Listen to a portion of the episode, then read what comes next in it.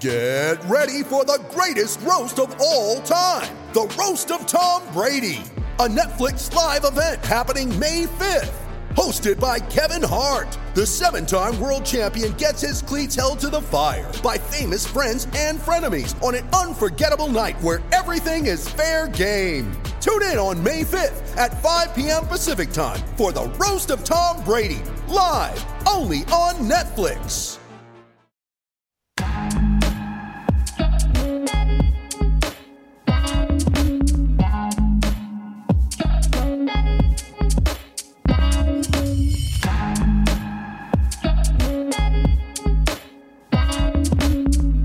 Welcome, welcome to Fearless with Jason Whitlock. I am Jason Whitlock, your host.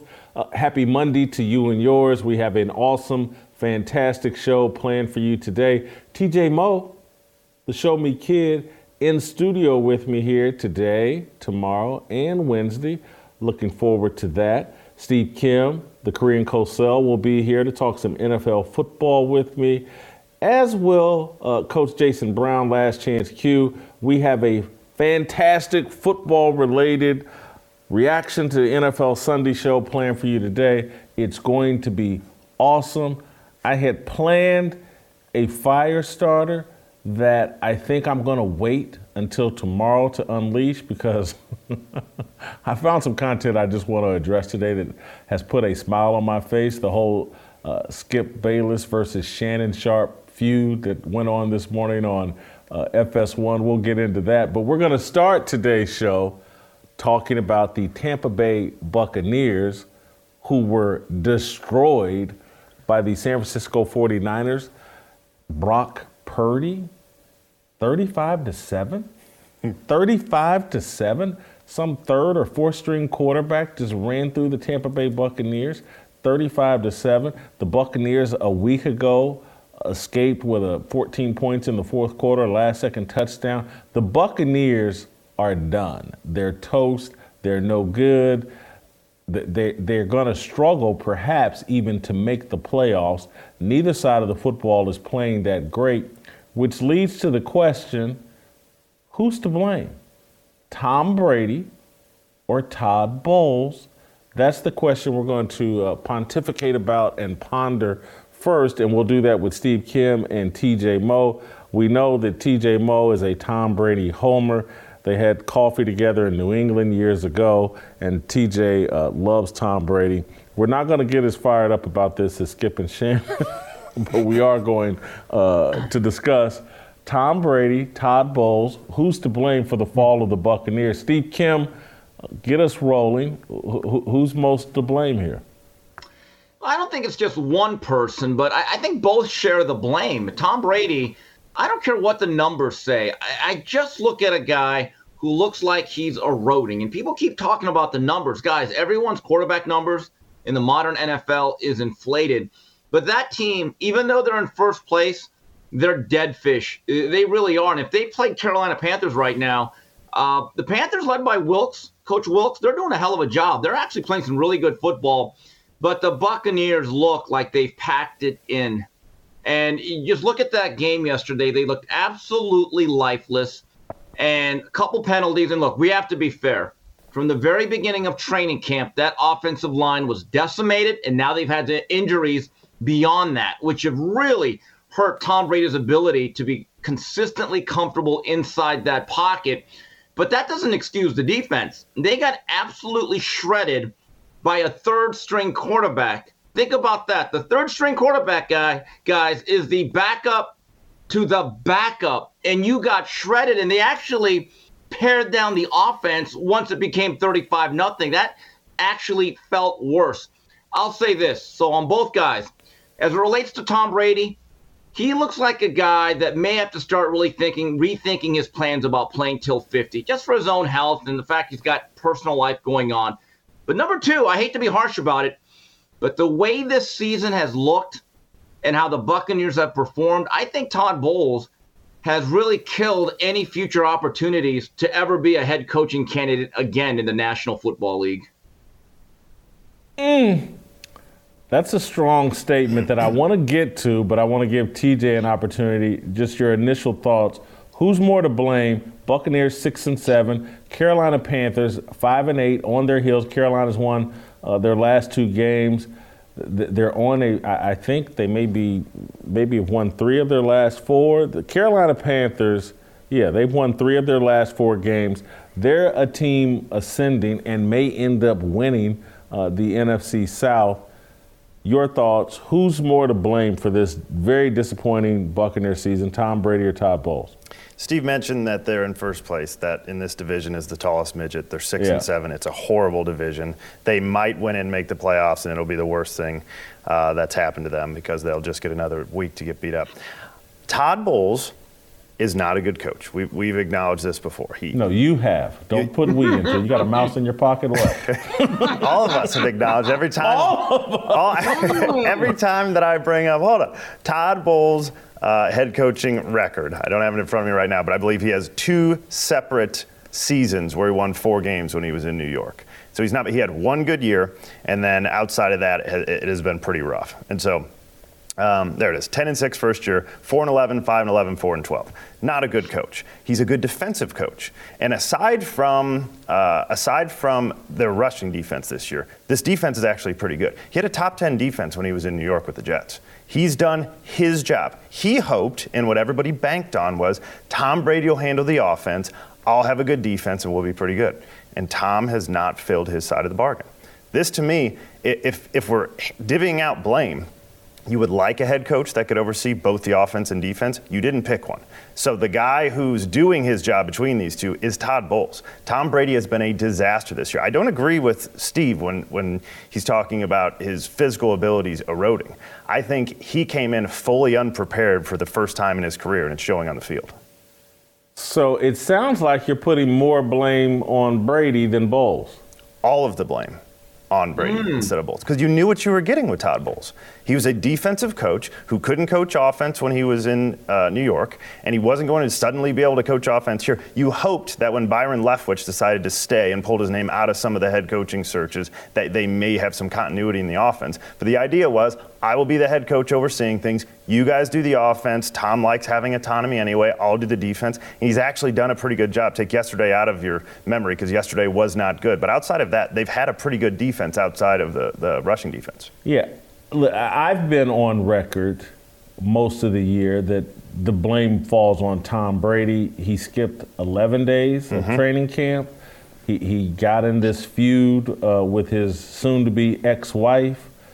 Uh, Gisele Bundchen, and and he's not as into it, and his teammates could see that, and that's always been part of Tom Brady's strength, dominance, is that he's a tone setter, he's a culture setter, and he took that away from Todd Bowles and this coaching staff that, hey, look, the greatest player of all time, he's all in, and the greatest player of all time isn't all in with this Buccaneers team, and this team has looked lifeless from the very beginning because their quarterback and their tone setter and culture setter has abandoned the team. I wonder, though, and, and Steve, this is where I'll go a, cu- a cut deeper and talk about the media's role in this, is are we ever going to see any, any reporting around what has transpired in Tampa because of Tom Brady, or because of perhaps, as T J would argue, perhaps the uh, uh, Todd Bowles being overmatched as the head coach? You would think a team that has collapsed this way, reporters would be out trying to figure out and spell out what has happened, mm-hmm. but there's fear of Tom Brady's greatness, and so you people are very reluctant to criticize Brady, and there's fear of Todd Bowles' skin color, so people are afraid to criticize Todd Bowles. And and I wonder, Steve, you suggest that Todd Bowles may never be a head coach again. Yeah. I'm thinking this fear of skin color means he's going to be Tampa Bay's coach next year. Hmm. Okay. That, that well, he's not even going to get fired. Well, that may be true, but I'm talking about when he leaves this job in Tampa Bay, and let's say it keeps trending downwards. Let's let's say they make the playoffs this year and they get skunked in the first round, which I'm expecting to happen. Okay, but let's say next year they they have another six or seven win season, don't make the playoffs, Tom Brady retires, and this thing completely falls apart. And Tampa Bay says, you know what? we have some parts, but that era is over, so we have to completely rebuild. And if Todd Bowles is now on the market, do I think that he'll always have a job in the National Football League, given his status as a defensive coach, as T J mentioned? Yes. But what's happening, or what he is, reminds me a lot of guys like Bud Carson or Rod Rust, guys that were really highly decorated defensive coordinators that once they became a head coach, it just it's a different job. It truly is. Look at Dennis Allen at New Orleans, highly respected defensive coach. As a head coach, he's a disaster, and New Orleans will have a new coach in about five, six weeks here, okay? So here's the issue with, with Tampa Bay. They're kind of in the worst catch twenty-two situation of any National Football League team because, in my view, you either want to be really, really good, one of those seven to eight teams that thinks for this season and the next or two, because that's the window now, we can win a Super Bowl. Or we're really, really, really bad, and we're talking four to five wins, and we're going to get a top ten pick, and let's rebuild this. But if you are right in the middle, the den of mediocrity, that's the worst place to be. I'm just telling you, you don't actually want to be in the middle. You'd rather really be really, really terrible and say, you know what, we're going to hit rock bottom. We're at ground zero. Now we can rebuild this. But I think there comes a point in time now. I think Tom has to be fair to Tampa Bay because you're right. Now that I think about it, him taking those days off, sorry, Tom, you've earned a couple of days off. You didn't earn a whole week and a half. There still comes a responsibility with being the captain of this ship. And, and in my view, what's that song from Diana Ross, Set Me Free, Why Don't You, Babe?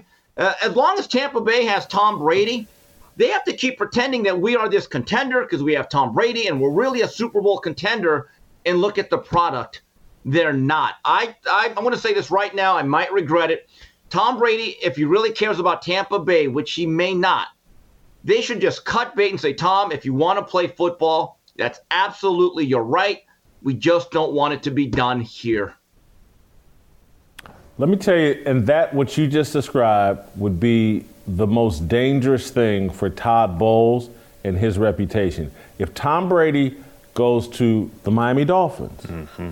the San Francisco forty-niners, or someplace else next year and wins, Uh-oh. It's going to look like, man, Todd Bowles was a disaster. This whole, this whole Tom Brady, and the best thing for, that could happen for Todd Bowles is for Tom Brady to retire and not go anyplace else and have success. If he has success someplace else, it, it it's going to smear doo-doo all over Todd Bowles and Byron Leftwich. I think the best thing that could happen to Todd Bowles is for Tom Brady to get focused and come back and win, because I think he could turn this around next year. This year's done. But if Tom Tom, Tom has no personal life, that that's done. And so you've given up your marriage for football. Go ahead and recommit yourself to football and go recruit some guys in the offseason. And if you feel like you have a good defensive coordinator as your head coach, which you do, then go out and tell the guys, this is what we're going to do. I've got two more years, three more years here. Go recruit a receiver, see if Gronk will come back, go find another tight end if he won't. Get your offensive line solidified. Remember, when he retired, guys left. This isn't the same team that he had, aside from the injuries. They just don't have the same roster. So the single best thing that could happen to Todd Bowles is for Tom Brady to recommit himself and play. T J, Steve, hold on. You got a reaction to that? Yeah, you want Gron- Sugar Ray Gronk to make another comeback? Come on. Yes. Gronk well, was when, a is he, when has he not been productive? Him. I agree, but there comes a look. He, uh, I think Gronk at his apex is the single greatest tight end ever. I thought he was the most difficult matchup. I thought he was the best pure inline tight end I've ever seen. But he, he his body is so broken up. There comes a point in time when it's over, it's over. And it seems to me like Gronk, who's never had a difficult time having a good one, seems to be enjoying this. I think it's unfair for Tom to say, hey, guys, I'm going through this midlife crisis. Uh, you know, uh, me and Giselle, we're sleeping in separate beds. In fact, we're sleeping in separate mansions now. Hey, Gronk, I need you. And if I'm Rob, I'm like, bro, I, I already did this once. Come on. I know. Let let let Gronkowski enjoy his well-earned retirement. There are two guys he could go get. They're both young still. Somewhat not in their prime, but young. Julian Edelman's out there. And Rob Julian Edelman hasn't played in two years. Two years. Julian Edelman could easily come back and be and, and do what? And be the slot receiver they don't have. This is what they're missing. Tom Brady, when he is they had Cole Beasley if they wanted a minutes. slot receiver, and Cole retired five minutes later. Jason, he had eighty-two Jason. catches the year before. Uh, Jason, well, we need T J's to on crack meme. right now. I'm telling you, huh? Jason, we need we need to make this meme called The Brady Brothers, like the Blues Brothers. We're bringing the band back. Remember? I was like, come yeah. on, T J. I, T J, I'm telling you, why don't we, with, with the offense. Uh, with T J's going, I'm just thirty-one. I can still get open yeah, in the slot. I'm if thirty-two. I passed my prime. I'm telling you guys, each of those guys would be better than and add some continuity because Tom right now you know can't what? hit Mike Evans in stride.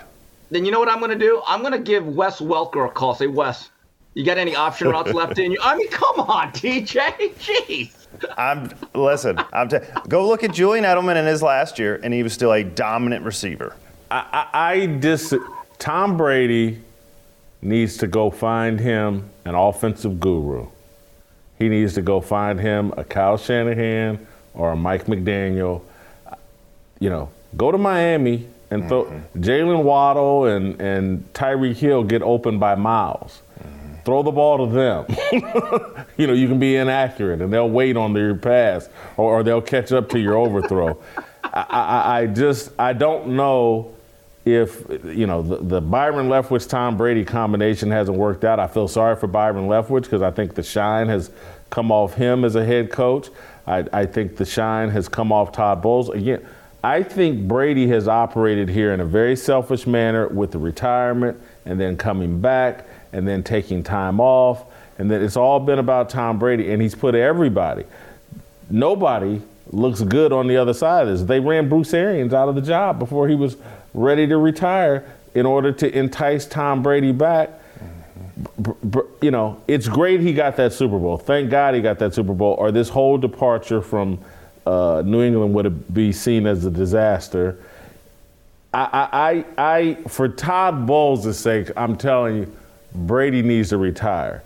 If he goes someplace else and has success, Todd mm-hmm. Bowles is a laughingstock, and I may join T J in in in saying that, you know, he's a bad coach because s- some of this, and again, I, I I get it that he skipped some training camp, but you think by Christmas or by, you know, two weeks out from Christmas, you think the Buccaneers would have recovered by now and and been able to find a rhythm that they they just look bad every week. Even in victories, yeah. they look bad. It, it you you can't get in a rhythm during the season. Your rhythm starts in training camp when you can go out there and work things out against real looks and real defenses. I think it's very difficult to correct problems midseason, particularly with what you discuss all the time. You the offensive line play there there's no real continuity in what you're doing. It's no practice, no real practice. It's just very, and I don't know. We've we've never seen a correction on this that it changed, but.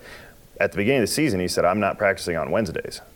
So I don't even know if he's going through the full week of practice. Mm, yeah, good point. Tom Brady's mostly to blame. We're all in agreement, except for it sounds like, Steve, where are you at on giving the blame again? Me and T J are blaming I, I think they both uh, share blame. I Tom don't think Brady. they played their role. Look, I, the Wednesday oh, off the thing, T J, a lot of veterans that are tenured, that are like a decade or a dozen years in, they're giving up. That aren't quarterbacks Wednesday. and aren't culture I'm, I'm setters. With you, I'm with you on that, but it's Tom Brady. He gets treated a little bit differently. You know, it's like Animal Farm, that old line. Everyone's equal here. Everyone's just a little bit more equal. But I just, I'm just telling you, even I thought the best way the – and another thing they're doing, what I don't like, and again, I know yesterday they fell behind early. They got to run the ball. There's too many games. I'm looking at the Bucs, and it's like a seven-on-seven drill, and they're passing the ball fifty-plus times, and they're running the ball twelve. And I'm thinking, first of all, you got an old Julio Jones. I love Julio. I don't want to be disrespectful. But looking at him run this year, if he was a horse, they take him to the glue factory. It's over for him, okay? uh, Mike Evans has been kind of banged up, but he's, he's not. He's a guy's a big-body receiver. He plays his role still really well. But I'm kind of looking at this going, geez, like I said, they're right in that pack of mediocrity. And the best thing I could say about that team is that they're in the N F C South. And they might eke into the playoffs. I just do not see them making any type of run, no matter how focused Tom Brady gets. All right, guys, let me tell you about uh, Patriot Mobile. Offers for free iPhones are usually too good to be true. just like uh, freedom itself. Nothing is free. Mobile phone companies not only lock you into long-term contracts, but they also build the price of the phone into your bill with hidden fees. With Patriot Mobile, they can show you how to get that same iPhone interest-free without the games and no contract. Patriot Mobile is America's only Christian conservative wireless provider.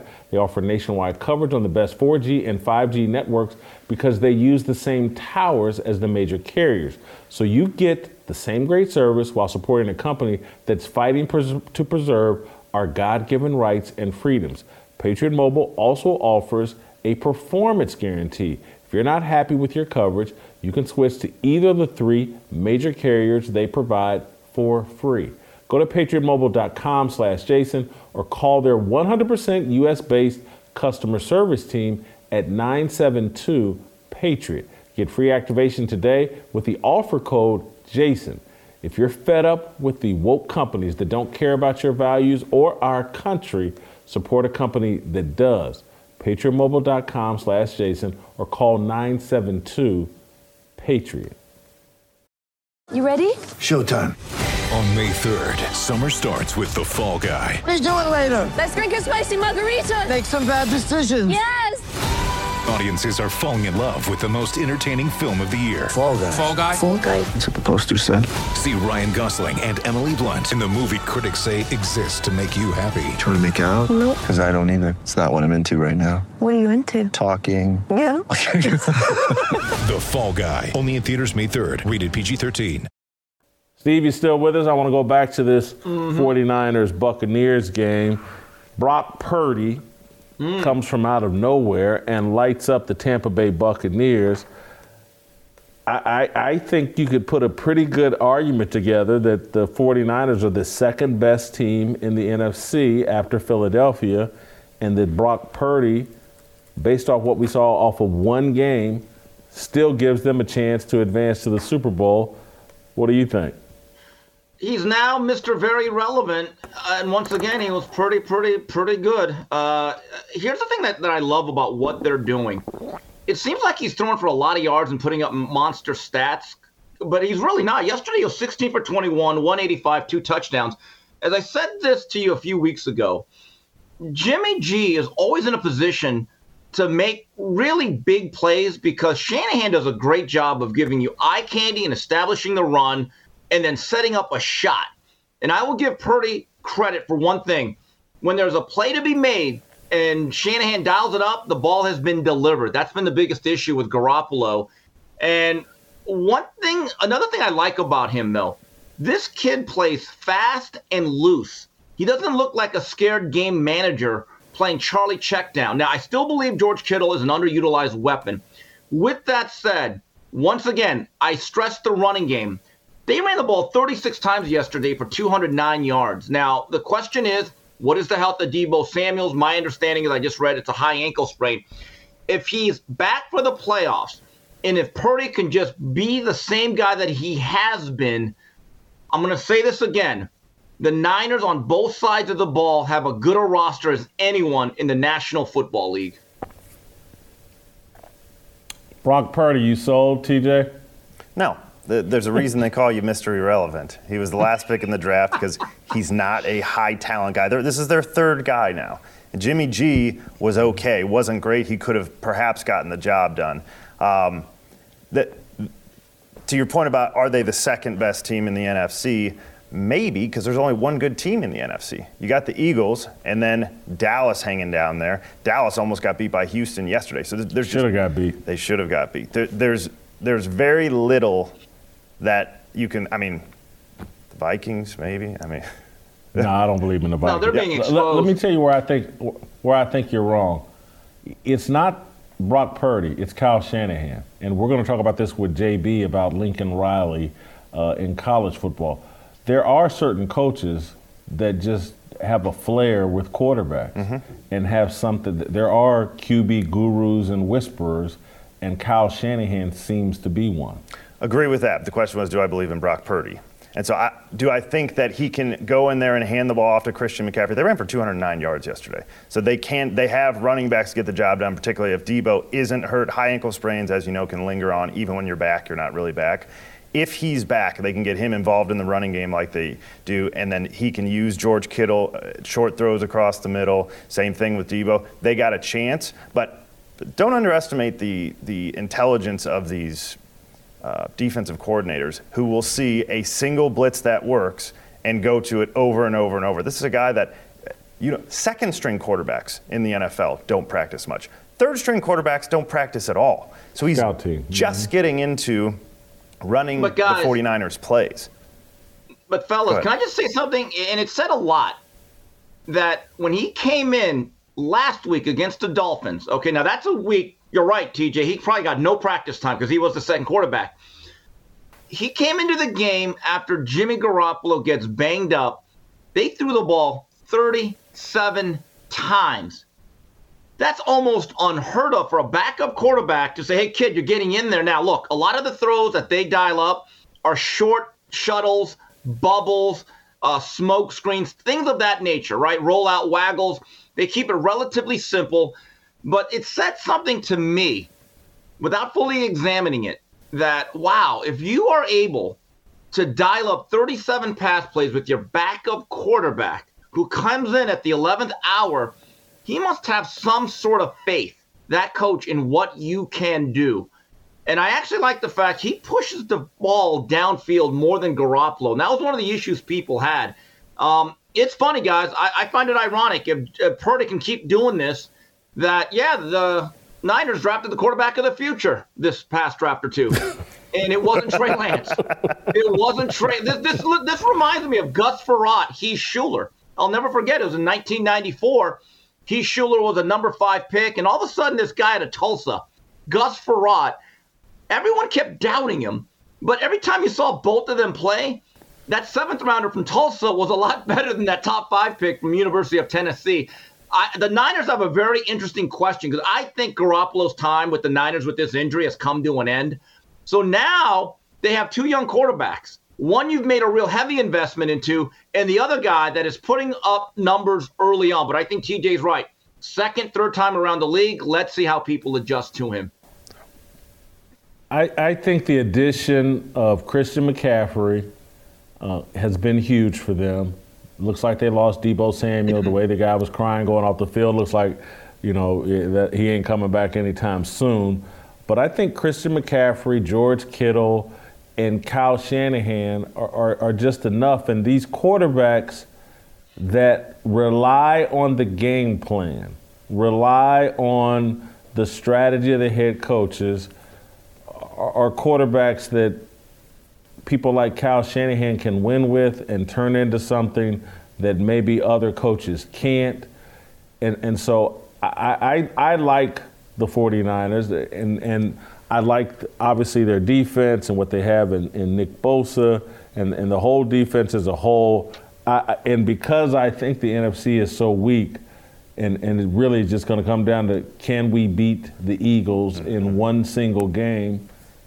And, yeah, I think their defense makes Jason, that possible. I think, yeah, go ahead. Jason, T J, I'm waiting for the next team that, or any team that plays the Niners, the coordinator to say, you know what, we're going to go zero coverage. In other words, we're going to load that box. We are not letting McCaffrey or that running game beat us. We're going to go man press. We're going to go zero coverage. And let's see Purdy, if he could stare down the barrel of the gun, which he actually did pretty well yesterday, and make throws. And the one thing, Coach J B says this all the time. He said, Steve, you're right. The Niners do have a lot of offensive parts. They don't necessarily have that one guy, even Deebo, that is that vertical threat on the outside where you have to hang a safety. They have, again, Brandon Ayuk is a really good number two receiver. He's not necessarily a vertical threat, but I am looking for a coordinator to say, okay, we're going to sell out on the run, zero coverage, and we're going to bring the house. Let's see if someone can break press coverage and make us pay. That's going to happen sooner rather than later. So this next topic, I'm going to contradict everything that I've said a week or two ago uh-huh. about how you can never win in Detroit. Uh-huh. And Dan Campbell is proving me wrong. And it, it, it, it's, it's, I like the Detroit Lions A lot. A lot. I can't oh. believe I'm saying it. I can't, but, but I like them a lot. Look at their finishing schedule. They're at the Jets this week, which will be tough. The Jets have a great defense. They're at Carolina, ascending team, but, you know, I, I think they can beat Carolina. Then they finish with the Bears and at Green Bay. That's three games on the road, but not against uh, the twenty-seven Yankees. It's the Jets, the Panthers, the Bears, and the Packers. I actually expect at this point, now maybe this will be the kiss of death, me jumping on the Lions bandwagon, I'm going to crash that thing and bring it down. But I expect the Detroit Lions to run the table. What? And they're the last team I would want to see in the postseason. I, I'm tell if I'm in the N F C, I don't want to face the Detroit Lions. I think they're for real. They, they, they beat the Giants. Uh, here, the la- they. Here's they won five of six. They beat Green Bay, they beat Chicago, they beat the Giants, they beat Jacksonville, and then they just handled Minnesota. I don't think that's a, a fluke. And again, that that again, the, none of those teams are super great. Minnesota's got a good record, but I like the Detroit Lions a lot, and I'm shocked because I've never liked Jared Goff, and obviously I'm on record thinking it's hard to build a winning football team in Detroit, but I expect them to run the table and be a problem in the playoffs. Why are you laughing at me, Cosell? You know what? Because as soon as this show airs, I think Joe Burrow's going to call the Lions and go, hey, guys, welcome to the club. You know what? I'm going to call you Primetime Whitlock because you are backpedaling like an elite cornerback. I love the Lions. Oh, Dan, the man, Campbell. You know what I like about Dan? He just looks like a football coach. You know, look, nothing against McDaniel at Miami, but he looked like he played Dungeons and Dragons his whole life. Now, Dan Campbell, there's a football coach-looking guy. And this is the interesting thing about the Lions. Even though Campbell talks about being team grit, that we're the team that nobody wants to play and we're going to scrap and we're going to battle, but they are actually a very explosive offensive team. And Jared Goff has always had the reputation of being a really good intermediate passer who doesn't take shots downfield. That certainly is not the case. And, and Jameson Williams, our first-round draft choice, has played the last week or two. He only adds to their weaponry, and Swift as a running back is becoming a frontline type of player. I like this team, and defensively they're getting better. But keep this in mind, Jason. On paper, yes, that schedule looks very favorable. But they are like that classic dome team. Their offense is much more productive at home, underneath a dome, controlled conditions, uh, as compared to on the road. So now, again, New York Jets with Salah, that's a good defense. And that's a stadium with swirling winds. I don't think that's going to be an easy game because both teams are playing Would for the playoffs. Would you call the Jets coach Salad? Sal- you call the Jets coach Salad or no. Robert no, Saleh? Go ahead. Saleh, whatever. Well, anytime you also, get me correcting you on pronunciation, yeah. you know you're yeah. in trouble. Go, now, go ahead, Co- Bay, Robert Saleh. So, now, Green Bay, uh, look, they may not have much to play for, but it's going to be a cold-weather game. Detroit does not win in Green Bay a lot. And maybe they shut down Rodgers, who knows. But I think three and one. Is, is the best case scenario. I expect them to win at home against Carolina and Chicago. But again, those cold weather games in December, they're pretty difficult for these offenses that generally play in controlled climate conditions inside a dome.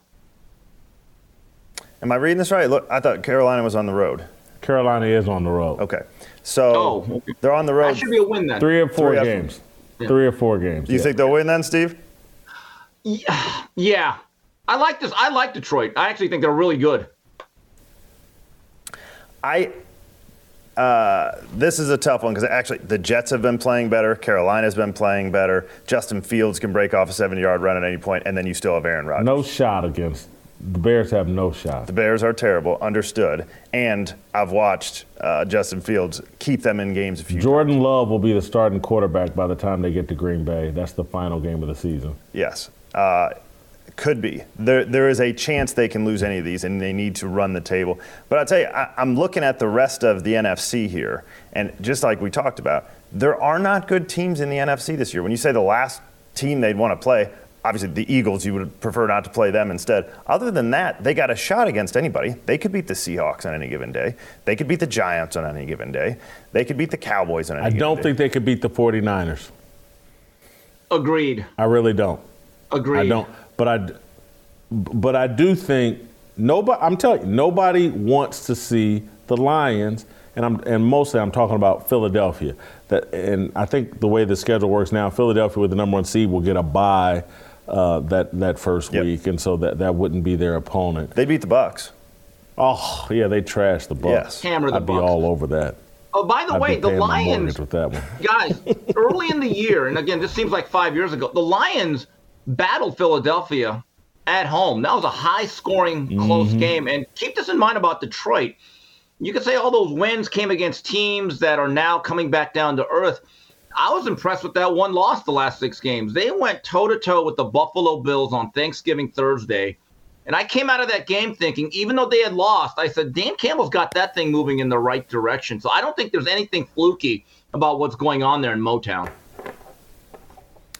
So uh, Jalen Hurts and the Eagles. Everybody now is Jalen Hurts is the M V P. The Eagles are clearly the best team in football. And I tend to agree with that. I think the Kansas City Chiefs got lucky yesterday. And, you know, it was an incredible pick six. That really, to me, was the difference in that game. I think Willie Gay, the linebacker, yeah. swats a ball pick, and take, takes it back. I'm not I'm not sold that the Kansas City Chiefs are unbeatable. I'm not sold on Buffalo as unbeatable. Uh, the the clear best team is the Philadelphia Eagles. A- am I wrong here? Can anybody stop the Eagles this season? I'll go first. They have the look of a team that looks destined for the Super Bowl.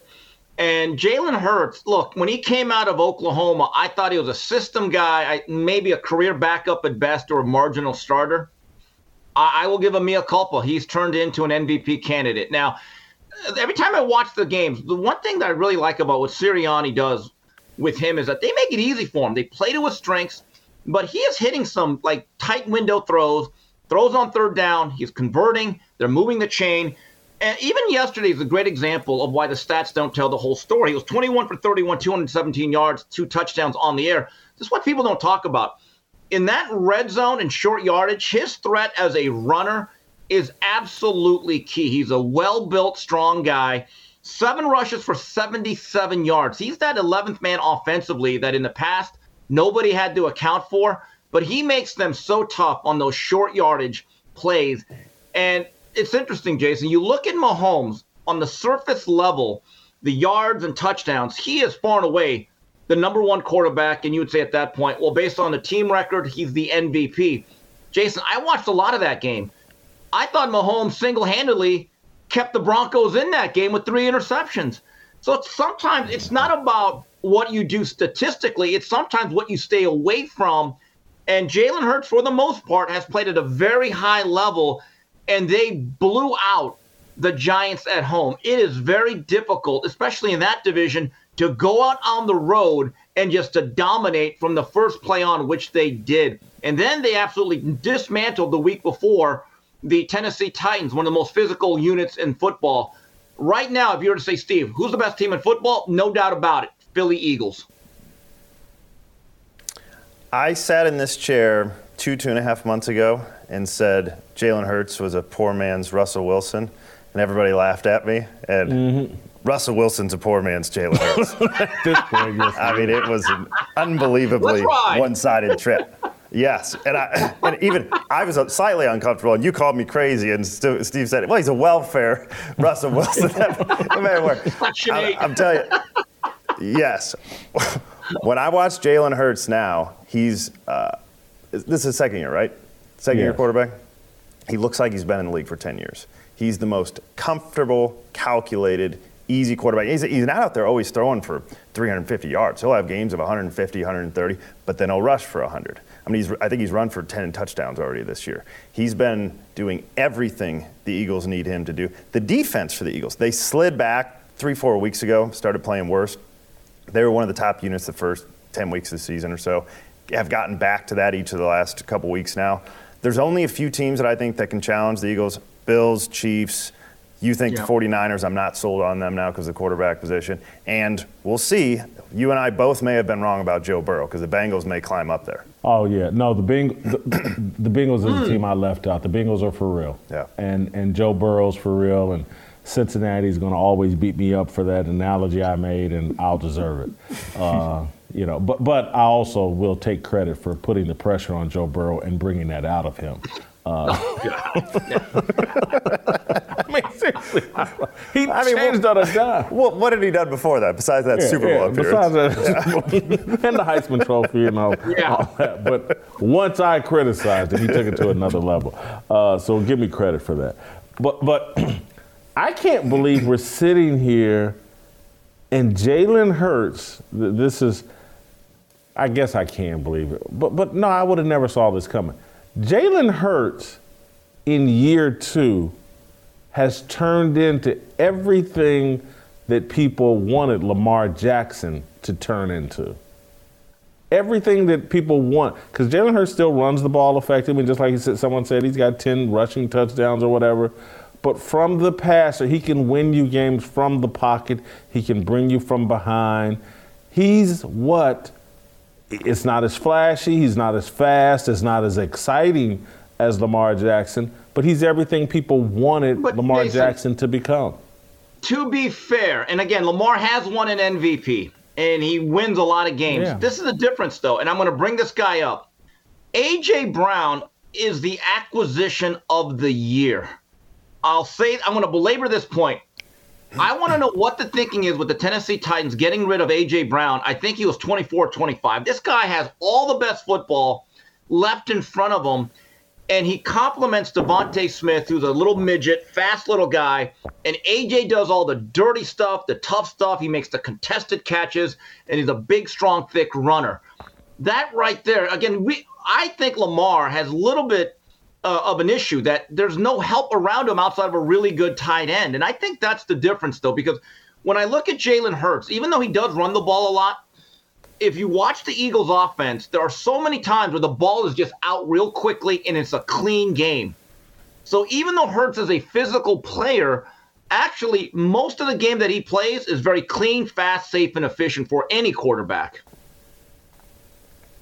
Uh, I was I was incorrect. It's Jalen Hurts' third year, second year as a starter. But it, I, I'm telling you, A J. Brown's good. Uh, but what was A J. Brown doing last year with, as you call him, Ryan training wheels?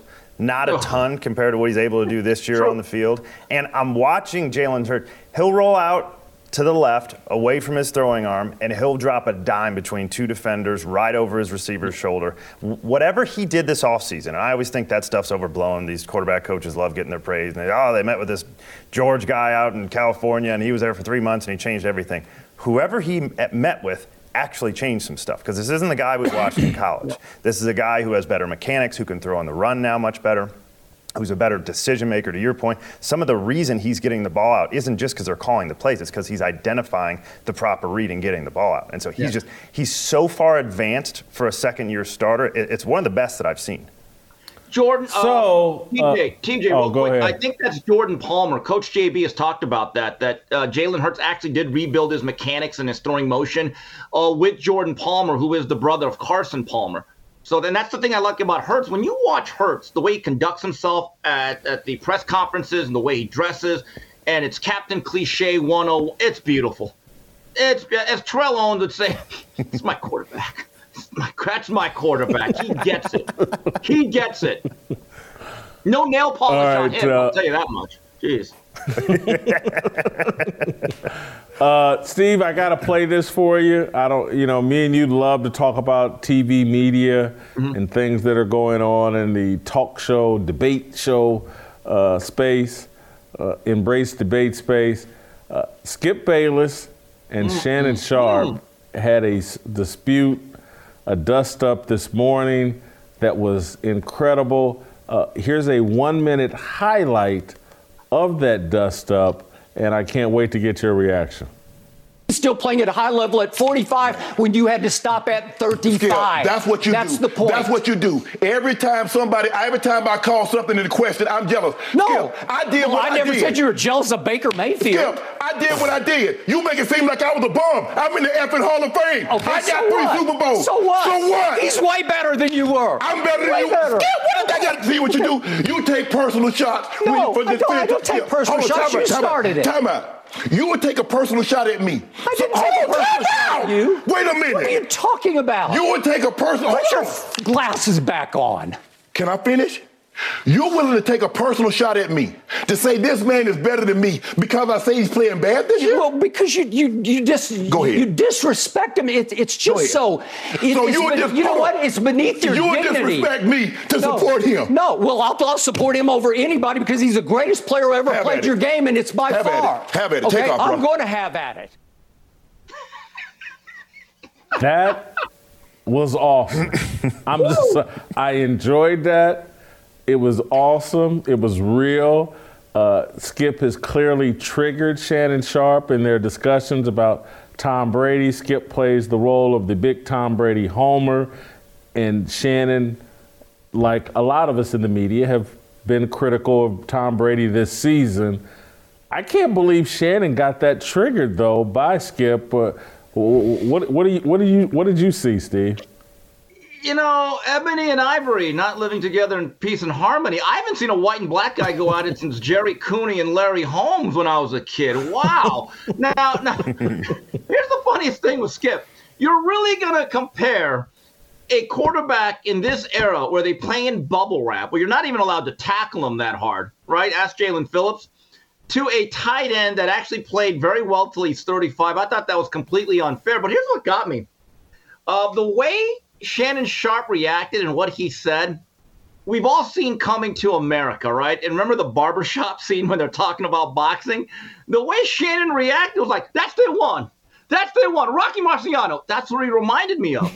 So it's obvious to me that even Shannon thinks that Tom Brady is a great white hype because that's their one. That's the, that was a great. But he took, when, when Shannon takes off his glasses, well, it's like the gloves coming off there, fellas. T J, I, you'd like to think that was somewhat planned, but it, sh- th- there's no way a grown man would ever make the noise that Shannon Sharpe made on, on purpose. All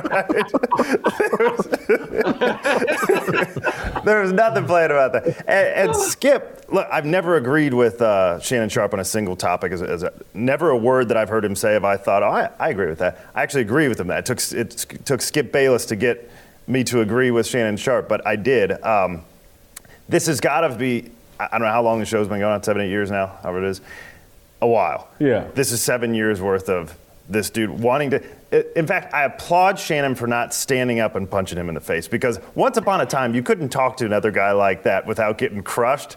And you're talking to a dude who's a foot taller than you and who could choke slam you and end your life in five seconds, and you feel totally fine. So t- this is what, and maybe I'm living in a bubble and I'm stupid.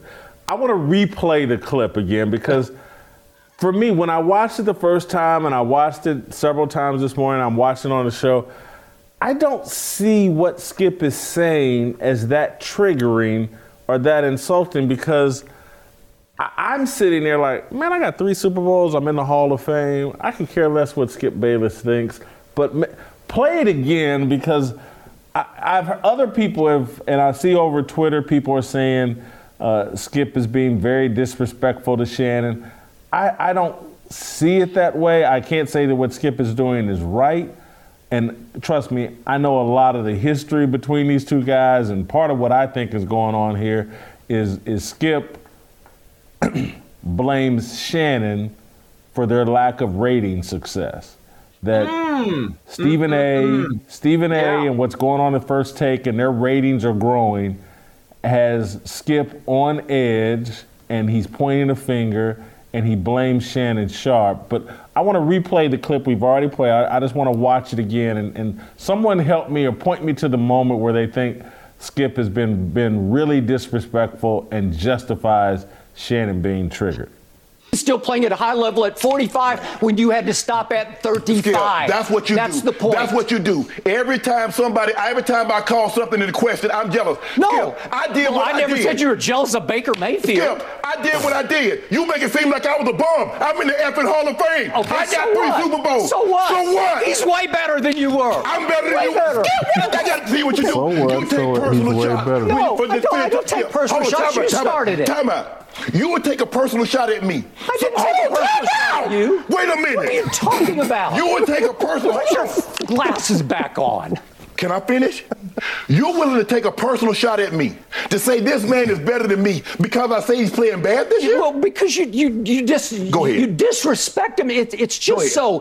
It, so it's you, be, just, you know what? It's beneath your you dignity. You would disrespect me to no, support him. No, well, I'll, I'll support him over anybody because he's the greatest player who ever have played your game, and it's by have far. At it. Have at it. Okay? Take off, bro. I'm going to have at it. Woo. Th- that the whole thing sounds like fifth grade recess. It does. And, you know what it really sounds so, like? Every uh, phone conversation between me and Jason. No, but seriously, Jason, I think you hit upon something. No. I think there is the playmaker or Michael Irvin effect. Because this happened this morning, right, on a Monday?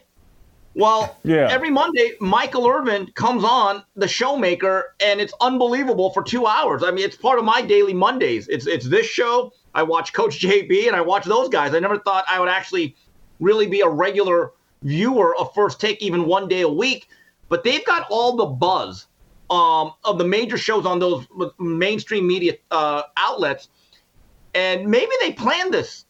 Maybe they huddled together. Hey, we no, got to go viral. No, it's not planned. You don't think so at all. You don't Dang, think there's that noise, anything that, that has was to do authentic. With like, okay, because I just mm-hmm. think that there is an effect that I think you hit upon something that Skip Bayless is thinking. On Mondays, we used to be a little bit more relevant. Now with Michael Irvin and Stephen A. and Ryan Clark and all the stuff now they do. It's Monday, the Tuesday, Wednesday, Thursday, and Friday is what yeah. he's concerned about. He's concerned right. about all five days of the week. Right, and, but and the tone First is Take that... is growing. Yes. Hmm. And so the, the wow. Mad Dog stuff is working.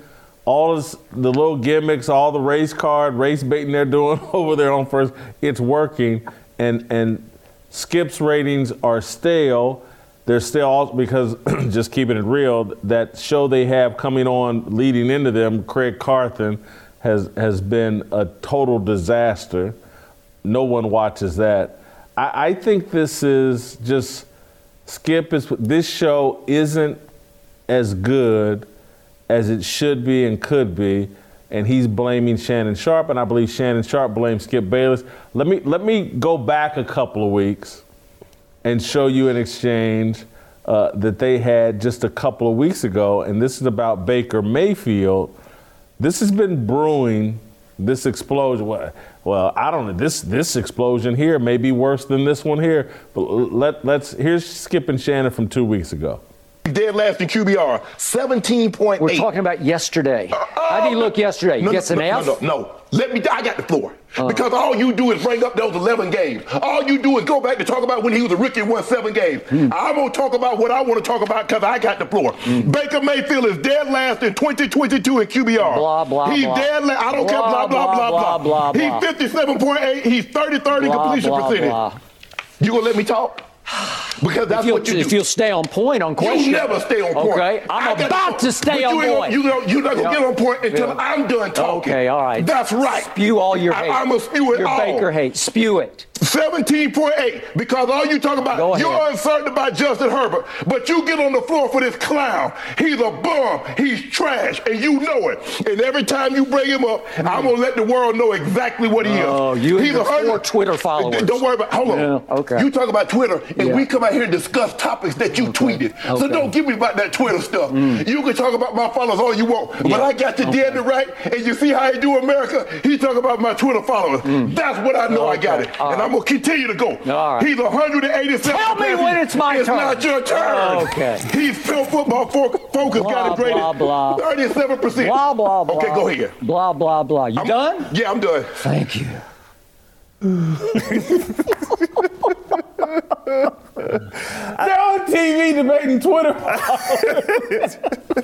This is like children. Well, as soon as Skip started going blah, blah, blah, blah, that was actually fifth grade. But I will tell you, uh, if there's one thing to applaud Shannon for, and, and there might only actually be one thing, it is that uh, he, I'm telling you, if you can't talk on a show that's your own, it's Skip and Shannon. And every time you try to talk, you have this idiot on the other side of the table interrupting you, and then you start to make your voice, blah, blah, blah, blah. I would want to get up and chokeslam that dude. Only thing you're missing is I don't think you've watched enough of the show. Shannon does a lot of talking on that show, a lot. And and I, I get it. He he. I'm t- these guys don't like each other. Yeah. Bottom line is is they don't like mm. each other. Skip, Skip thinks Shannon's stupid. Shannon thinks uh, Skip doesn't know anything about sports because he never played. They're both right. Yeah. and it, it's and the whole little pretending. They have to pretend like the show is this monumental success, and it's not.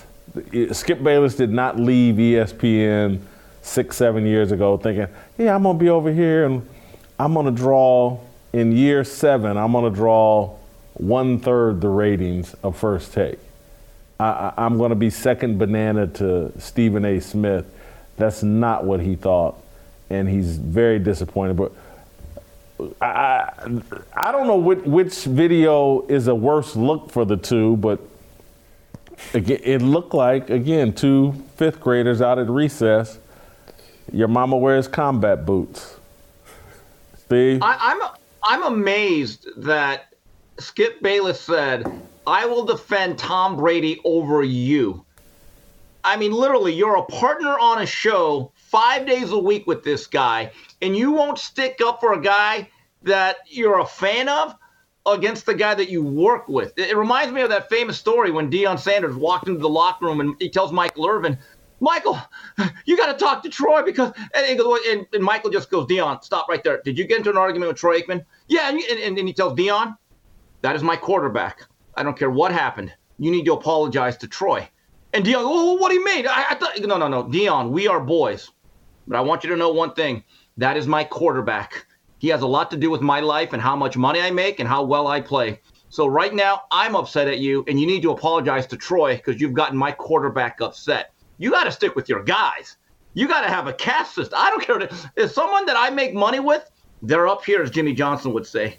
Anyone else? Down here. I'm, it's really that simple. I play favorites. I'm thinking about that, Steve. If I had a choice between defending you or Jeff George, guess who I'm me. defending?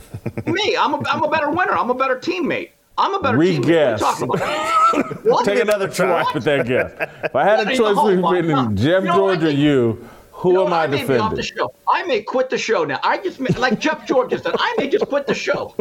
I, you know what? That's it. Folks, I've enjoyed being on this program. T J, you've been a swell guy. We can keep in touch. But I've really enjoyed my time here. Wow. What What an, what an insult, Jeff George. Oh, my God. Now me and you are going to really get into it, Jason. Well, we started debating our Twitter followers. I, I just can't. And this is what happens to, to people that take Twitter and social media way too seriously, and it becomes, and again, I get social media is important to people's business structures and careers and all that other stuff, but it's just not reality. And and both of these guys live on Twitter, and, and Shannon Sharpe really lives on Twitter, and Twitter's what's gassing Shannon Sharpe up. And, and, and I, I want to throw this back to you in all seriousness, Steve.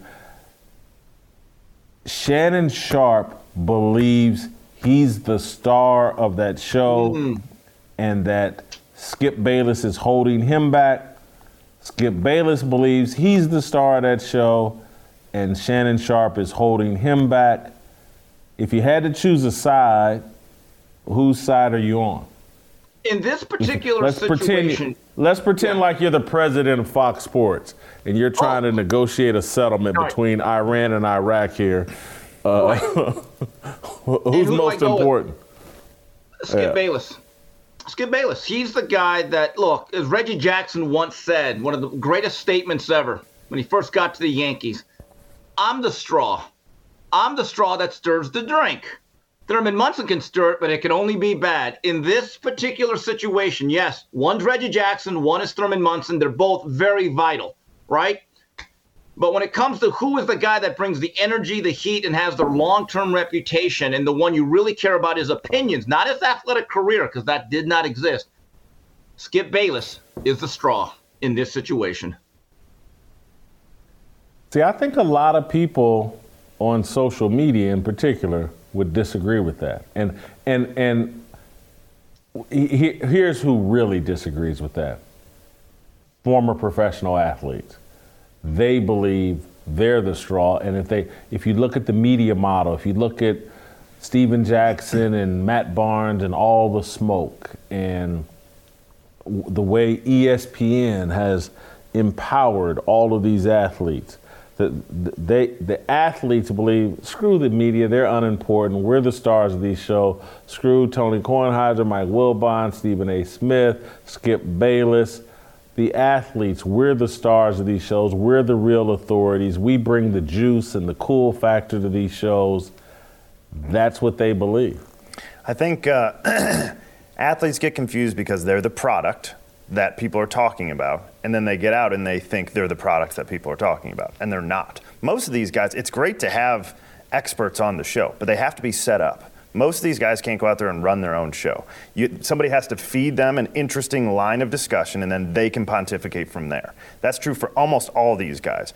I mean, everything I've ever heard about Skip is that he plans the entire show and does everything, and then somebody else sits down and argues. They have a dispute about that, that that's played out in that second clip in terms of Skip does drive all the topics on the show, and Shannon feels like, I should be driving. And I'm going to tell you the other layer to this is they both now have dueling or competing podcasts. Yes. And Shannon's podcast is more popular than Skip's podcast, which fuels Shannon's thoughts that because Shannon gets all these athletes and other celebrities to come on his show, to, you know, other than people that Skip can pay, Lil Wayne or whomever else, nobody's nobody's looking to come on a show with Skip Bayless.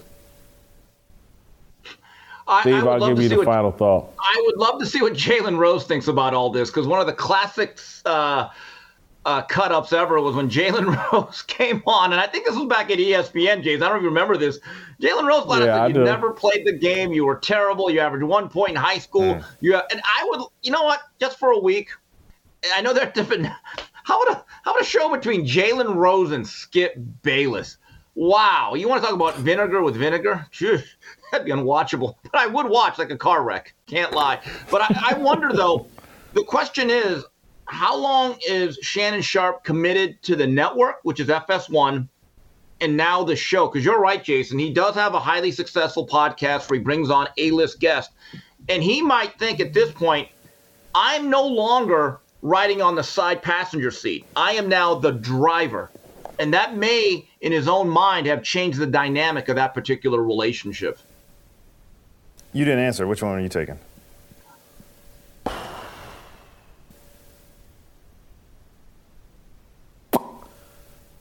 Skip Bayless is well past his expiration date. Well past his expiration date. Uh, Shannon Sharpe is so inauthentic, inauthentic to me that I would resign my position as an executive and uh,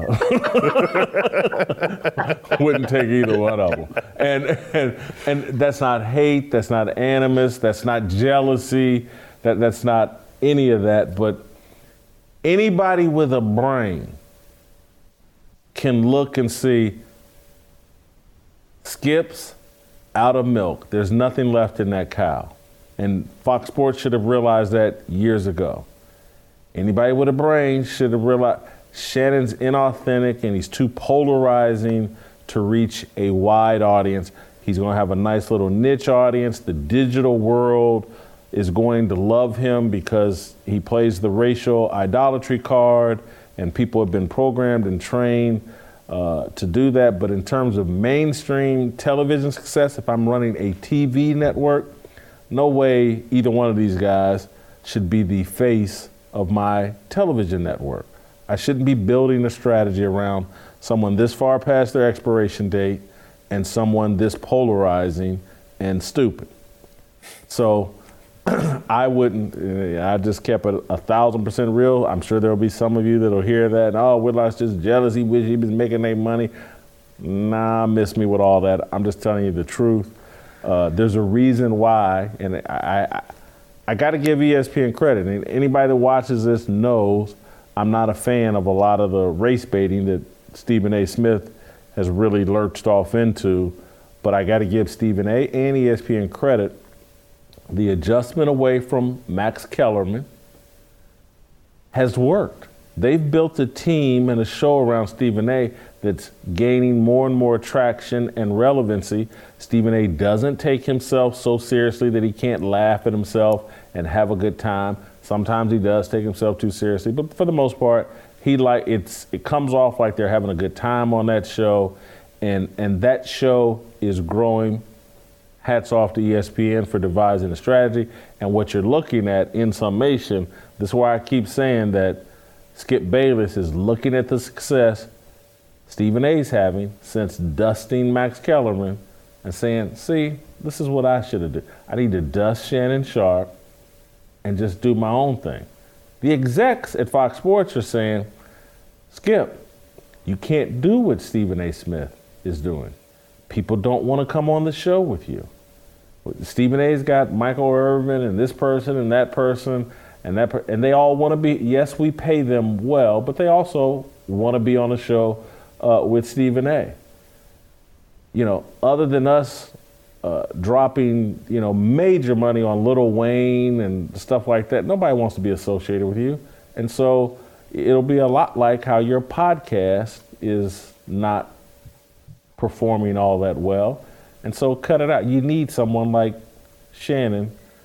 So anyway, I've just done the job of Fox executives. Give the tape to uh, Skip and Shannon. You don't have to say anything. Anyway, uh, thank you, Steve. Uh, we got to keep it moving. Uh, you can email us, fearlessblazeshow at gmail dot com. We're going to swing over to uh, Coach J V to talk some more football. Next.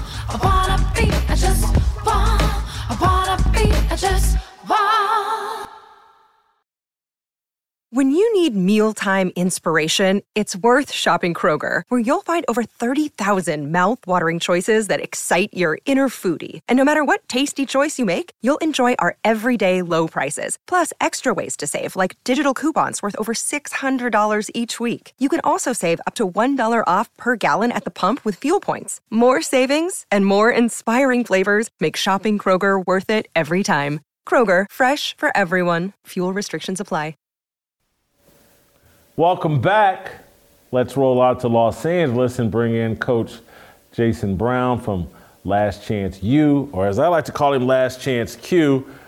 J B, I want to start here because this is all going to tie together eventually to everything we're talking about, but let's start with Jalen Hurts.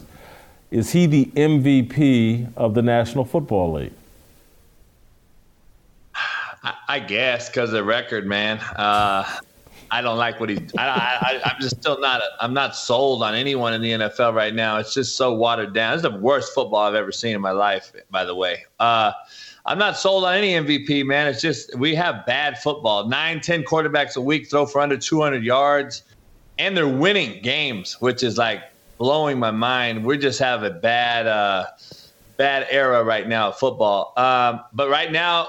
Uh, Sean Salisbury and myself, we we we put him in as our top guy right now because of the record, what they've done. They continue to win games one week at a time, and you can't really deny that. They beat a good Titan team last week. They put it on the Giants this week. Uh, you can't deny what they're doing, and he's being efficient. I don't believe he's being like uh, overly great. I don't think he's going to win a Super Bowl. I don't think they have uh, – I, I just think they're going to end up – Who's going to win the Super Bowl this year, J B?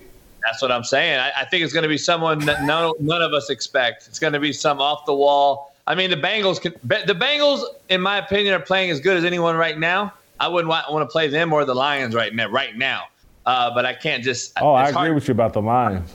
It's hard to roll off my tongue that the Lions are going to play the Cincinnati Bengals in the Super Bowl. I'm not saying that. What I'm saying is uh, it is very, very.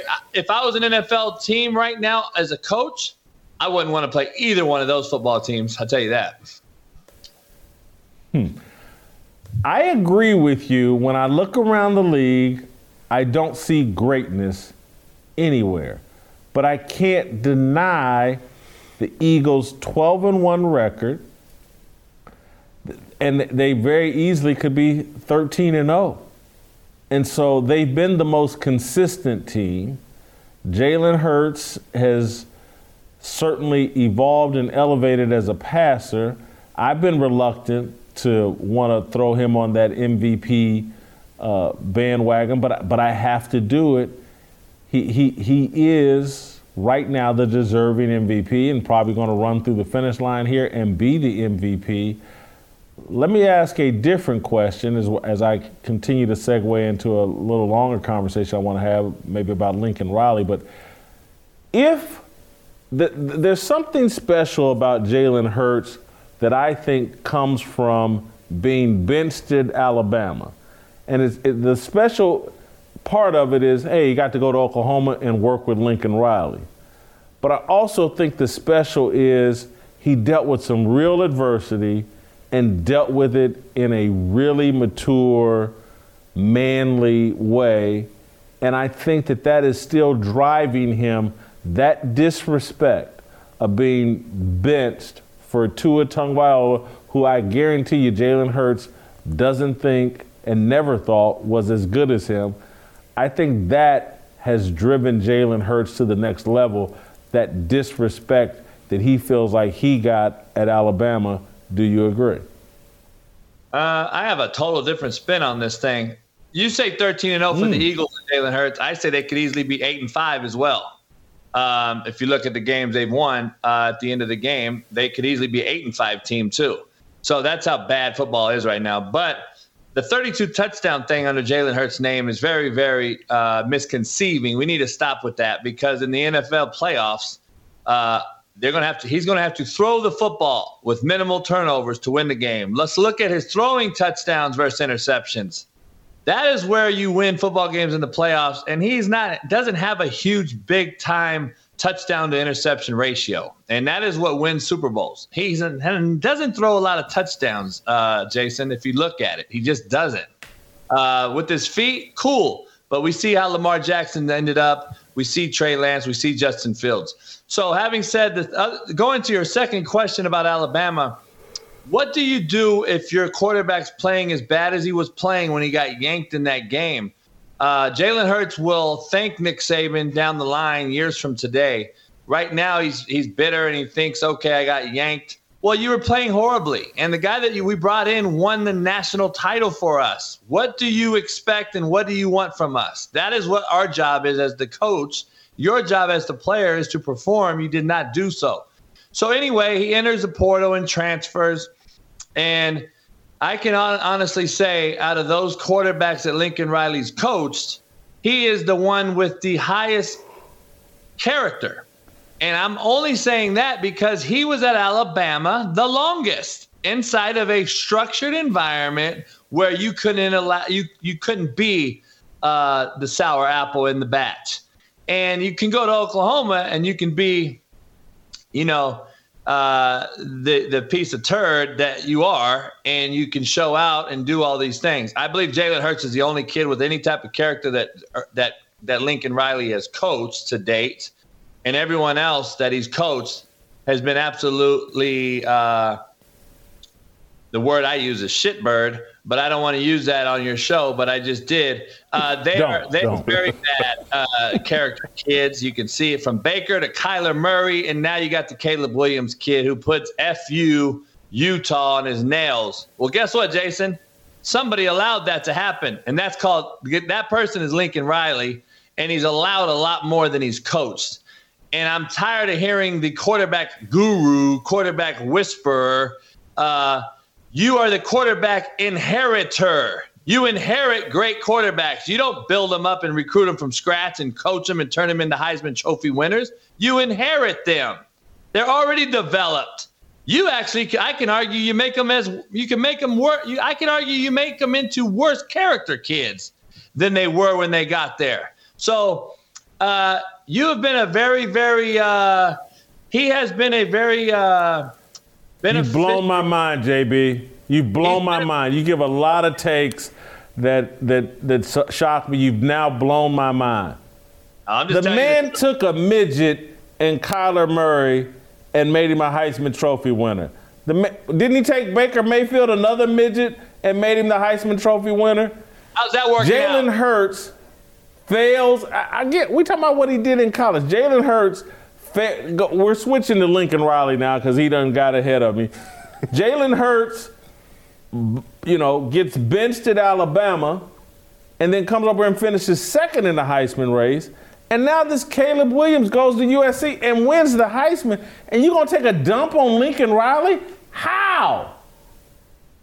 Because we don't – anyone can do that in college. These guys are doing it every year. What do the guys end up cool. being? What do their guys end up – what is what is Lincoln Riley won? Please, I'll wait. I'll wait till you tell me what he's won in college football. Three Heisman trophies. and, and guess what? What's one and of those – And a big kids- contract. What's one of those kids did he recruit out of high school and mold into the Heisman winner? Or did they already come fully developed when he got them? I'll wait. Well, hold on a second, J B. I thought, where was Caleb Williams at? He was at he Oklahoma. He was at Oklahoma. He recruited him at, at Oklahoma, I think. Yeah. Um, but a Behind second ago, you were just – say that again, J B? Behind Rattler, oh, another S-bird. Well, I, I got it. But – a second ago, you were defending why Jalen Hurts sucked and that he needed to move on and go somewhere else, and that's why he was replaced. And then Lincoln Riley got him, and then he was really, really good. Words in my mouth. When did I say he's supposed to leave? I never said he should have left. I said he came from. No, no, I, I got my, my point was that he got replaced. Yes. Yeah. So you're saying he wasn't playing well and he wasn't very good, and then he told he finished second in the Heisman. There's a guy that he took, he inherited, who wasn't playing very well, certainly wasn't an N F L starter at that point, and he moved all the way up into the second, uh, finishing second in the Heisman. He's done that with a few different guys. Whether you recruited him out of high school, if when they get to you, they turn into Heisman Trophy winners or runner-ups, you're doing something right, right? No, you're not. I don't understand. you, you played big boy football, man. You know better. Like these kids have, would have won the Heisman somewhere else. Let me let me break down this misnomer that's out there. Everyone, I love when I hear Jalen Hurts would not have been an N F L player if he didn't go to Oklahoma. Can we please put an end to this B S? He played and started at Alabama. He was getting drafted. Please stop with the B S that if he didn't go to Oklahoma, he wouldn't be a quarterback in the N F L. Yes, he would. He was going to get drafted. Okay, go ask any N F L scout or college coach if he was going to be okay leaving Alabama and not going to Oklahoma. Let's stop with the narrative that he had to go to Oklahoma. No, he did not. He played at Alabama and started there. He won there. Like, come on, man. Let's miss miss me with this B S that he had to go to Oklahoma and play for Lincoln Riley. No, he didn't, because Lincoln Riley's track record when the quarterback leaves him is trash. Kyler Murray is trash. Baker Mayfield is trash. And Caleb Williams will be the second coming of Kyler Murray, mark my words. So I'm just telling you, we have a guy who inherits quarterbacks that are already been developed and runs a system that is conducive for quarterbacks who are athletic, who can get the ball out quickly in an R P O system, run a little triple option, and have freaks of nature wideouts around him in college, similar to what Ohio State does with their quarterback. What Ohio State quarterbacks flourish in the N F L? You have to start equating these things to the next level to really give me somebody. I can call out Jeff Tedford and say he's a quarterback whisperer. He's had a lot of success leaving him going to the N F L. And there's been other guys, too. Lincoln Riley's not one of those guys. I'm sorry. So, J B, let's say that there are dads at home watching this, or moms, and their son is a quarterback. And their son told, Mom, Dad, I'd like to win the Heisman Trophy and, and get drafted high in the N F L. You wouldn't tell them, hey, you should send them to Lincoln Riley? I wouldn't, but that's a whole nother deal. But these parents send these guys to quarterback academies all over the country and spend fifteen hundred dollars for you to line up one hundred guys and take a drop back three step and say, okay, good job. Well, you're not very smart and you don't really do a lot of research. So you spend a lot of money and waste it. And that's why we have fifty thousand kids in the transfer portal too. So if that's going to be your question, then yeah, it's going to be a very, very interesting one because we have a lot of people out here who refuse to do research. And then when the t- going gets tough, guess what they do? They enter the portal, they run and, and hide.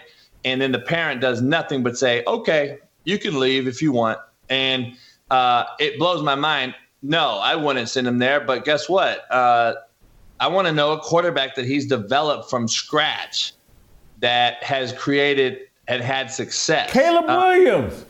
Caleb Williams is is this one right now. He brought from Oklahoma. Uh, we're going to see what ends up happening after he leaves S C. He has another year. And I'm going to tell you right now on record, because I'm already hearing whispers out here in L A. He may opt out to sit the whole season next year because of hurting his draft status, which is another huge implication on what his character is truly like. After the F U Utah fingernails and after I've seen a bunch of body language and after I've talked to coaches who I know on that staff, I know he's just another Kyler Murray waiting to happen. And if he sits out next year, don't be surprised. And I just want to know when this is all going to stop. When is the N C double A going to get involved? When is this going to become a uh, – it's a mockery already as it is, but when are we going to end, put an end to this thing? Because why – why allow him to sit? If he's already been out two years and you're going to redshirt him or whatever, that's going to be your three-year rule in N F L out of high school. Um, is it really like – is this really the way we're headed? Like, is this what we want? We're just going to sit a guy and still draft him that highly? See, if I was the N F L, I wouldn't even draft a kid if he's not going to play uh, his allotted years because we just don't know what we're getting in a year. We just don't, and that's what's happening. I, I had a, I had a producer, John Hadley, who this morning said Caleb Williams is the greatest draft prospect since John Elway. Now, I, I hung up the phone on him and, and told him he was stupid, but he said it. He, he sees Caleb Williams as this great N F L talent. Does he have great N F L talent and you just think he has a bad personality, or do you think his talent's overrated and his personality is going to be a detriment as well? It's funny. The same guy called me, John Hadley, and I hung up on him too. So oh, pretty good, good, uh, good, good. I, I don't think he equates to the N F L. I, I, he's another undersized guy with a quick release, but doesn't have the big-time arm talent as far as throwing in the N F L. When the hash marks change in the N F L, and you have to throw an eighteen to fifteen yard comeback across the formation and across the field on time against press man, um, you can't rely on only throwing fade balls and running R P O like they do in college right now. The only thing that I do give Lincoln Riley credit for, um, his offensive formations are very, very similar to what the N F L does. He does a lot of two tight ends, swap, trades, motions, shifts. He does a lot of things with tight ends where all these other spread option teams and R P O teams are running basically spread formation, ten, eleven personnel. Uh, at least Lincoln runs some things, gets him under center. So at least I hope that they are a little bit more prepared for the N F L than the average guy that's out here in college that we see across college football that are just strictly ninety-nine point nine percent in the gun, don't take a center Q B exchange, uh, don't know how to take a drop under center. Don't run play-action mechanics. I'll give you that. I think I think he's a little more advanced than a lot of these other kids that are running similar systems. Now, having said that, if you look at him and look at Kyler Murray in college, they're very, very similar. They're athletic. Obviously, he's not as quick as a cat as Kyler is. He doesn't have the arm strength Kyler has either. Um, obviously, being a first-round draft pick in baseball tells you that his arm is, is incredible, Kyler Murray's is. But He is. It's yet to be determined if he can dissect, decipher, be cerebral in the understanding of what the N F L entails, which is understanding protections, formations, calling out coverages, rotational coverages, cloud sky, who's on the roof safety-wise, all these different things. That is yet to be determined because we just don't know until they get to the N F L. And then you don't know either because of what team drafts him. And we see a lot of quarterbacks who I thought were going to be okay but they implode because of the N F L franchise they get drafted to. And that also hurts a lot of these young kids who are expected to come right in and be the guy. And it's just a, it's unfortunate to put that onus on these kids because these franchises are bad. We continue to just draft quarterback after quarterback just to fill the stands and get that money. J B, really- J B at, at the Heisman Trophy ceremony this past weekend, uh, Caleb Williams said he still has a lot to prove and was looking forward to next season. So, you know, it, it, maybe agents or somebody gets in his ear and talks him into something different. But, but T J, help me out here. J B doesn't like Jalen Hurts. Mm-hmm. He doesn't like Lincoln Riley. He doesn't like Caleb Williams. He doesn't like Baker Mayfield. He doesn't like Kyler Murray. J B, who do you like? Joe Burrow. that's that's, that's who I like. Pick first to start my franchise with. Anyone else that wants to fight me on that, please let me hear your argument. He is the only one that I take right now, unequivocally, without question, without hesitation. Burrow's the guy I take. He is the closest thing to Brady, Rodgers, Manning, Elway. All these guys, Marino, Aikman. Burrow hit that transfer portal, didn't he? He did after after. Not yeah. an expert. He hit that transfer. Yeah, he hit that. Mm-hmm. Yeah, I mean, yeah, we could point out two guys that hit the portal that had success. Yeah, how many? How many don't have success? How about that? How about I'm point out that? Hey, by I'm the way, there's a stat yeah. that's out there. fifty-eight percent of the kids that enter the portal in the over the last three years end up nowhere. JUCO, D two, D three. That's where they end up. So please, we got to start spreading the word. The portal ain't the business. And uh, it's really crippling college football as we know it, which is spiraling into N F L football because these kids that enter the portal in college think that the N F L now is a player-driven league and I can demand a trade even though I got four years under I'm under contract for four more years. It's because of the portal. And I'm just telling you, this thing is going to end college football as we know it here in the next few years. J B, let me ask you one more thing before I let you go. I was going to ask this earlier, but then you started taking a dump on Lincoln Riley and you you, you sent me a different direction. Tua Tagovailoa, the shine seems to be coming off of him. Uh, his lack of arm strength seems to be showing up. Uh, what, what, what, what do you think's going on with Tua? Is it is it him? Is it the system? Is he is he is he going to be the long-term starter in Miami? I mean, I, the good part about me having a show before you is I have receipts and I have all this factual evidence that the eye and the sky don't lie, yeah. and I think. That's why I do not renege, Jason. I never renege. I've never had to renege in playing a game of spades, poker, you name it. I stay with my poker face. I keep with my convictions, and you can go back and look it up. Tua is not very good. I've been saying it. I've said it. He does not have an N F L arm. When the going gets tough, he's going to implode. He's not accurate. People, I, I, I, I can't. I love hearing this. He's accurate. No, he's not. And uh, I'm just going to be honest. Uh, what's happening right now is the same thing that's going to happen to Brock Purdy in a few weeks. Quit anointing these guys after a few weeks, after they've done a few good things, and starts calling them the next GOAT. We see it far too often. Please let these guys' resumes develop and prove themselves. Tua is not the guy. I don't believe he'll be an N F L starter for long. I've said that for, for two years now. I'm not changing my conviction. He just doesn't have it. He's not as athletic, as gifted as a lot of these other guys who can get out of trouble and help his arm with his feet. He cannot do it. His arm is a, he's a stiff. Uh, he's a stiff sitting back there. He can't run anymore because his next hit he ha- he gets, he's going to be working at Walmart. And we all know that um, I've said it for a long time. So I just don't believe he's a guy that can do it consistently. Uh, the, the team understands that. The coach understands that. And now the more important question, Jason, is this coach that a lot of people, myself included, call weird expletive. Um, I want to know how he handles the locker room now once you start losing football games, because you and I know in the N F L, crying and speeches and uh, all these things don't really matter when you're making a lot of money and you're a grown person. You got to win games in the N F L. It's result-oriented business. And now I want to see how they adapt and how they respond to this coach who a lot of people think is a little bit on the weird side. I want to see how this thing works out, because now I don't believe they're a playoff team.